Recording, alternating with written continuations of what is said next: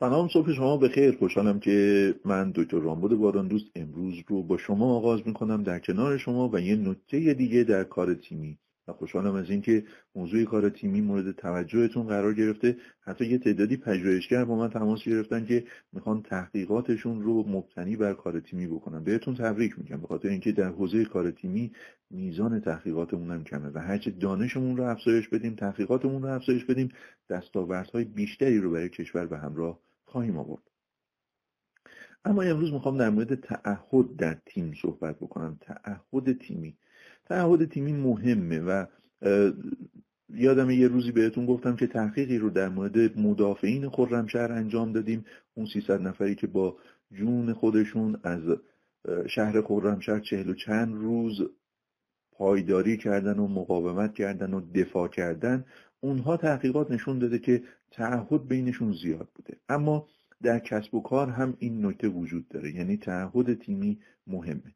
تعهد کجا خودش رو نشون میده؟ تعهد در بهبهه نارسایی ها و مشکلات خودش رو نشون میده. اگر همه چی روتین باشه که تعهد معنی نداره. جایی افراد متعهد به منصه ظهور می‌رسن که شما با مشکلات مواجه بشید. اونجاست که می‌تونید افراد متعهد رو کشف بکنید. همینطور تعهد ارتباطی به استعداد و توانایی نداره. ممکنه افراد خیلی خیلی موفق رو داشته باشین افراد خیلی خیلی با استعداد یا توانمندتون رو داشته باشین که خیلی تعهدی هم به تیم نداشته باشن. از طرف دیگه تعهد نتیجه انتخاب خود اعضای تیم هستش. شما نمی‌تونید افراد رو به صورت دستوری متعهد به ارزش های تیم بکنید متعهد به آنچه می‌خواین بکنید. تحمیل نمیشه کرد تعهد رو.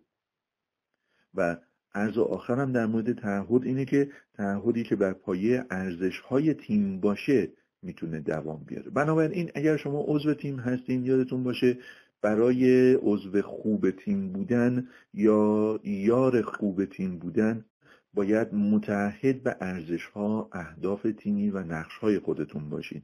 و اگر رهبر تیم هستین باید با شکل های مختلفی که با شناخت از اعضای تیم به دست میارین اونها رو متعهد به در واقع اهداف و ارزش های تیمی بکنیم تعهد یکی از اصول 17 گانه کار تیمی هست که با دقت و حساسیت باید توی کسب و کارتون رعایت بکنید البته در مورد این که اولویت چندم رو داره در سازمانتون یا در کسب و کارتون میشه تحقیق کرد میشه بررسی کرد و میشه به صورت علمی به شما گفتش که اولویت چندم سازمانتون هست.